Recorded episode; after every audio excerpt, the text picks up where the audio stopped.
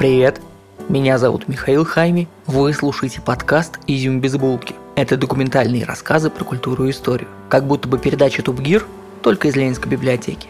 А я Ричард Хаммонд, который в ковбойских сапогах и постоянно переворачивается в машинах. Сегодня заканчиваем с Чуковским и Маршаком. Выпуски можно слушать по отдельности, а можно скопом. Чтобы послушать предыдущие выпуски, ищите их в своем подкаст-приложении. Или заходите на сайт безбулки.ру, там есть ссылка на мой Facebook. Чуковский и Маршак. Поехали!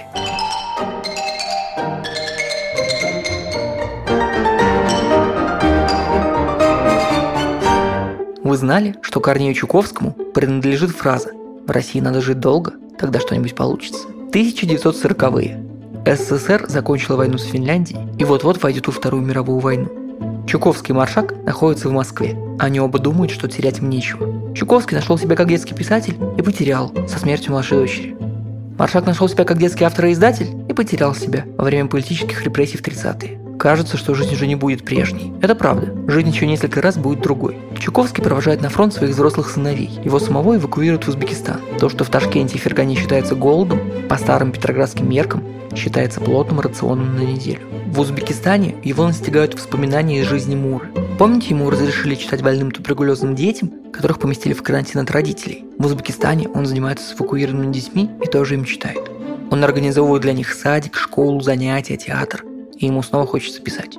Забавно, насколько они похожи с Маршаком, ведь этими вещами Самуил занимался во время Первой мировой войны.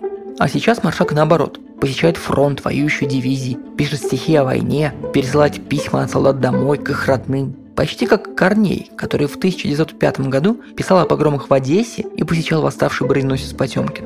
Они оба пишут военную версию своих детских стихов или сказок, Маршак напишет почту полевую, продолжение стихотворения про письмо для Бори Житкова. Чуковский пишет «Одолеем Бармалея». Оба сиквела провалятся в прокате и не принесут авторам нисколько радости. В войну пропадет без вести младший сын Чуковского Борька, а у Маршака сразу после войны умрет младший сын Яша. «Хватит убивать детей, скажете вы мне?»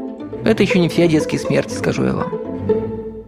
Чуковский, который только что написал продолжение Бармалея, записывает сказку, которую сочиняет на ходу для двух своих внучек Таты и Лены про лунного малыша Бибигона, который размером с палец летает на пчеле и сражается с ужасным индиком Брундуляком. Это, знаете, вид такой детской литературы, которую вот лично я совершенно не люблю, но все вокруг кажутся в восторге. Вот, например, вам нравится «Алиса в стране чудес»? Я ее совершенно не люблю. Что там происходит? Почему это там происходит? Какая мотивация у персонажей? Откуда все эти чудовищные сюжетные лакуны? Ну, если ты сидишь на лодке с двумя девочками и гонишь пургу, это нормально. А потом еще на редактуре вставляешь своих знакомых и друзей в сказку. Но люди почему-то считают тебя гением. Совершенно другое отношение, например, у моей дочери. Ей как раз нравится и Бибигон, и Алиса. Ненадолго вернувшийся в детскую литературу Чуковский сразу из нее сбегает, после того, как на него нападают с ужасной критикой из-за продолжения Бармалея и из-за Бибигона. Писать самостоятельно для детей он больше уже никогда не будет. Он концентрируется на взрослых вещах, а именно на Некрасове. Некрасов для него – тема уже с 30-летней историей. Ему с ним везет много больше, чем с детской литературой. Некрасов хорошо принимается. Более того, за книгу «Мастерство Некрасова» Корнею дают большую награду – Ленинскую премию. А у Машака уже тоже есть награды. У него одна Ленинская и четыре сталинские премии. Они ему выданы за работу в войну и текст плакатов и карикатуры, за сказку «12 месяцев», за сонеты Шекспира и за детские стихи.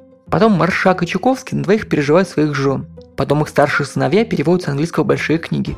Чуковский переводит «Остров сокровищ», а Маршак – «Гордость и предубеждение».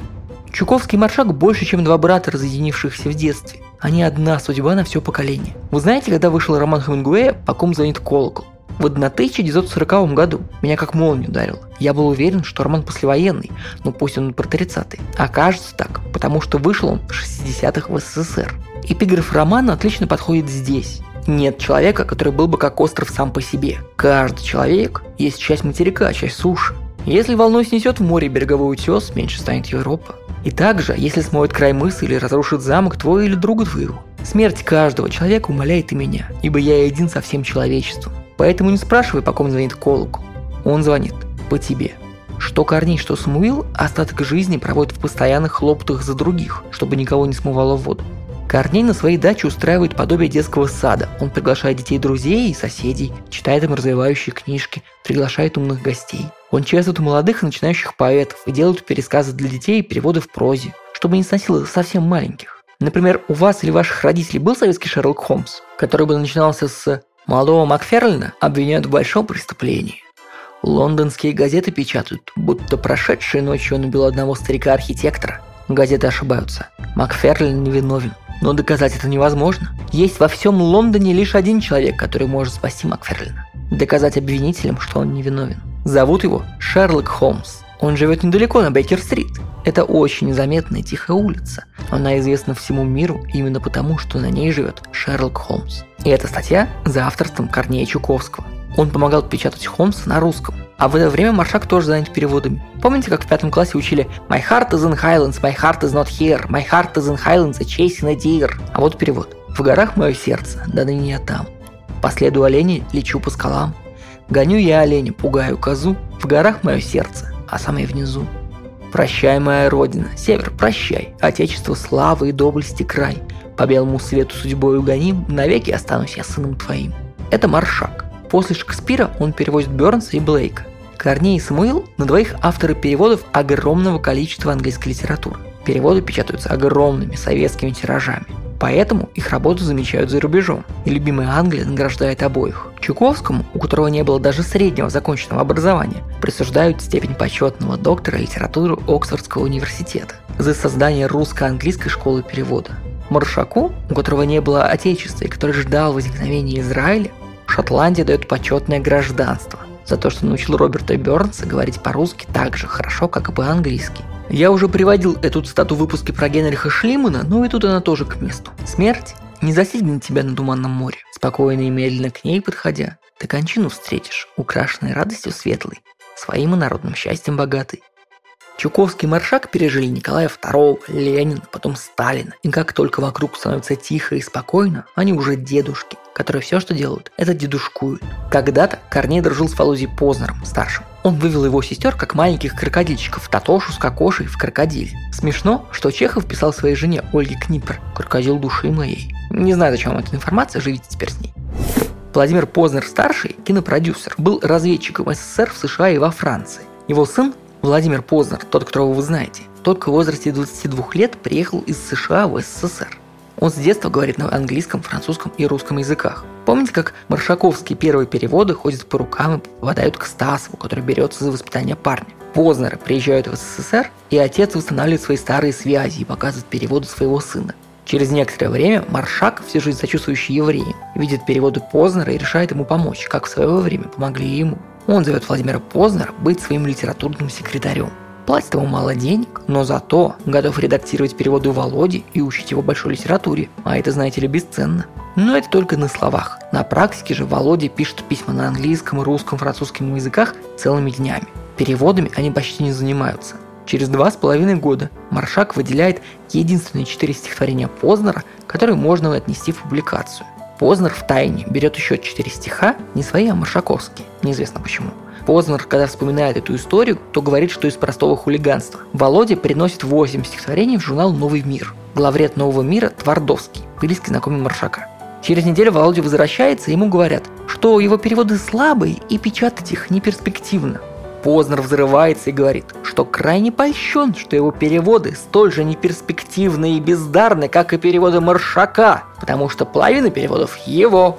В издательстве поднимается переполох. Звонят Маршаку Ваш писарь украл ваши переводы и выдал их за свои. Когда Познер приходит к Маршаку в кабинет в свой следующий рабочий день, Самуил Яковлевич зол как черт.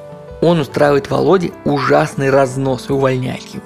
Познер всегда рассказывает эту историю как веселую, в которой он, молодой 25-летний нахал, показал целому журналу «Новый мир», самому современному издательству СССР, что они на все напыщенные столобы, которые не могут увидеть Маршака на первичной вычетке – у Маршака и Твардовского есть еще одна личная история. Маршак выступал за публикацию рассказа «Один день Ивана Денисовича Солженицына», и чтобы поддержать новый мир, написал для газеты «Правда» рецензию на этот рассказ, чтобы защитить Твардовского своим именем.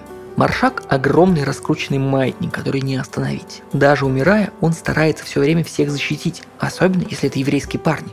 Еще одна история, и дальше ее расскажет Чуковский в своих дневниках. 17 февраля 1964 года. Лида и Фрида Викторовы хлопочут сейчас о судьбе ленинградского поэта Иосифа Бродского, которого в Ленинграде травит группа бездарных поэтов, именующих себя русистами. Его должны завтра судить за бытовое разложение. Лида и Фрида выработали целый ряд мер, которые должны быть приняты нами, Маршаком и Чуковским, чтобы приостановить этот суд. Маршак охотно включился в борьбу за этого несчастного поэта. Звонит по телефону, хлопочет. Маршак едва очнулся сказал «Звоните Лиде об Иосифе Бродском. Есть в этом характере черты величия». Следующая запись на следующий день, 18 февраля. Ничего не знаю об Иосифе Бродском. Интересно, что Маршак возложил на меня не только составление телеграмм, но и оплату их. Телеграмма была следующая. Иосиф Бродский – талантливый поэт, умелый и трудолюбивый переводчик. Мы просим суд учесть наше мнение о несомненной литературной одаренности этого молодого человека. Судья отказался приобщить эту телеграмму к делу, поскольку она не была заверена нотариально, что, конечно, глупо. Еще из дневника. Мне предложили подписаться под телеграммой к Микояну о судьбе Бродского. Я с удовольствием подписал и дал 10 рублей на посылку телеграммы. Там сказано, будто Бродский замечательный поэт. Этого я не думаю. Он развязный. Еще из дневника. 6 января 1966 года. Был Иосиф Бродский. Производит впечатление очень самоуверенного и даже самодовольного человека, пишущего сумбурные, но не бездарные стихи. Меня за мои хлопоты о нем он даже не поблагодарил. Его любовь к английской поэзии напускная, ибо язык он знает еле-еле. Ну а человек он, в общем, приятный, говорит очень почтительно об Анне Ахматовой. Кстати, Фрида Вигдорова, которая предложила Маршаку ввязаться в это дело, писательница, которая оставила подробные записи о суде над Бродским, и вы, наверное, их читали. Хлопоты Чуковского – это встречи с чиновниками и судьями в Ленинграде, многие из которых, оказывается, лично бывали на выступлениях Корнея Ивановича еще детьми. Многие рады с ним встретиться, но помочь они не могут, ну или не хотят. Забавно, что Корней встречался с Набоковым старшим, королем Англии Георгом V, застал конец Российской империи, одновременно с этим знал Бродского и дружил с Солженицыным, подписывал письма в защиту Синявского и Даниэля, хотя кажется, что это все совершенно разные временные отрезки, непересекаемые. На самой старости лет Маршак и Чуковский часто видятся. Корней видит, как медленно умирает Самуил Яковлевич, и в его дневниках появляется дружеская теплота. В 1964 году Маршак умирает, в лучах собственной славы и величия. Итак, у нас с вами остался один Чуковский и две совершенно бешеные истории. Во-первых, Чуковский пытался в Советском Союзе напечатать Библию для детей. Простая Библия не пошла по понятным причинам. Поэтому был придуман пересказ для маленьких, который назывался «Сказки волшебника Яхвы». Книгу составляет группа детских литераторов под руководством Чуковского, и она должна выйти как сказки, не как религиозная литература. Книга готовится 6 лет, идет в печать и уже напечатанный тираж уничтожают. Это происходит после того, как китайское правительство, узнав о предстоящей книге, обвиняет СССР в отступе от собственных же принципов. Перед самой смертью у Чуковского на руках неизданные новые переводы Уитмана, которого они печатают без причины. Библия, которую уничтожают после печати тиража, Чукоккула, которую никогда не печатали как крамолу, и высокое искусство, книга о переводе, которую тоже не дают печатать. А вторая бешеная история. В 1965 году случается внезапная смерть старшего сына Николая Корнеевича. Чуковский переживает трех из четырех своих детей. Слишком много детских смертей, скажете вы мне. Они закончились, скажу я вам. 87-летнего Корнея в 1969 году будет хранить его дочка Лидия большой диссидент и противник советской власти, который еще в 20-х помогал отцу с редактурой, пока тот был занят хлопотами с Мурой, который в 30-х работал с Маршаком в его разогнанном издательстве «Дед Гиз». Лидия – причина, по которой мы знаем наследство Чуковского не только как сказки о крокодиле и телефоне, но еще и альманах Чукоккула и 22 тетради дневников и 15 томов полного собрания сочинений. Тут и закончим. Для вас еще раз играет Леонид Утесов, Большой Одессит, а в следующий раз почитаем немножко Чукокклы и всякие байки. Пока.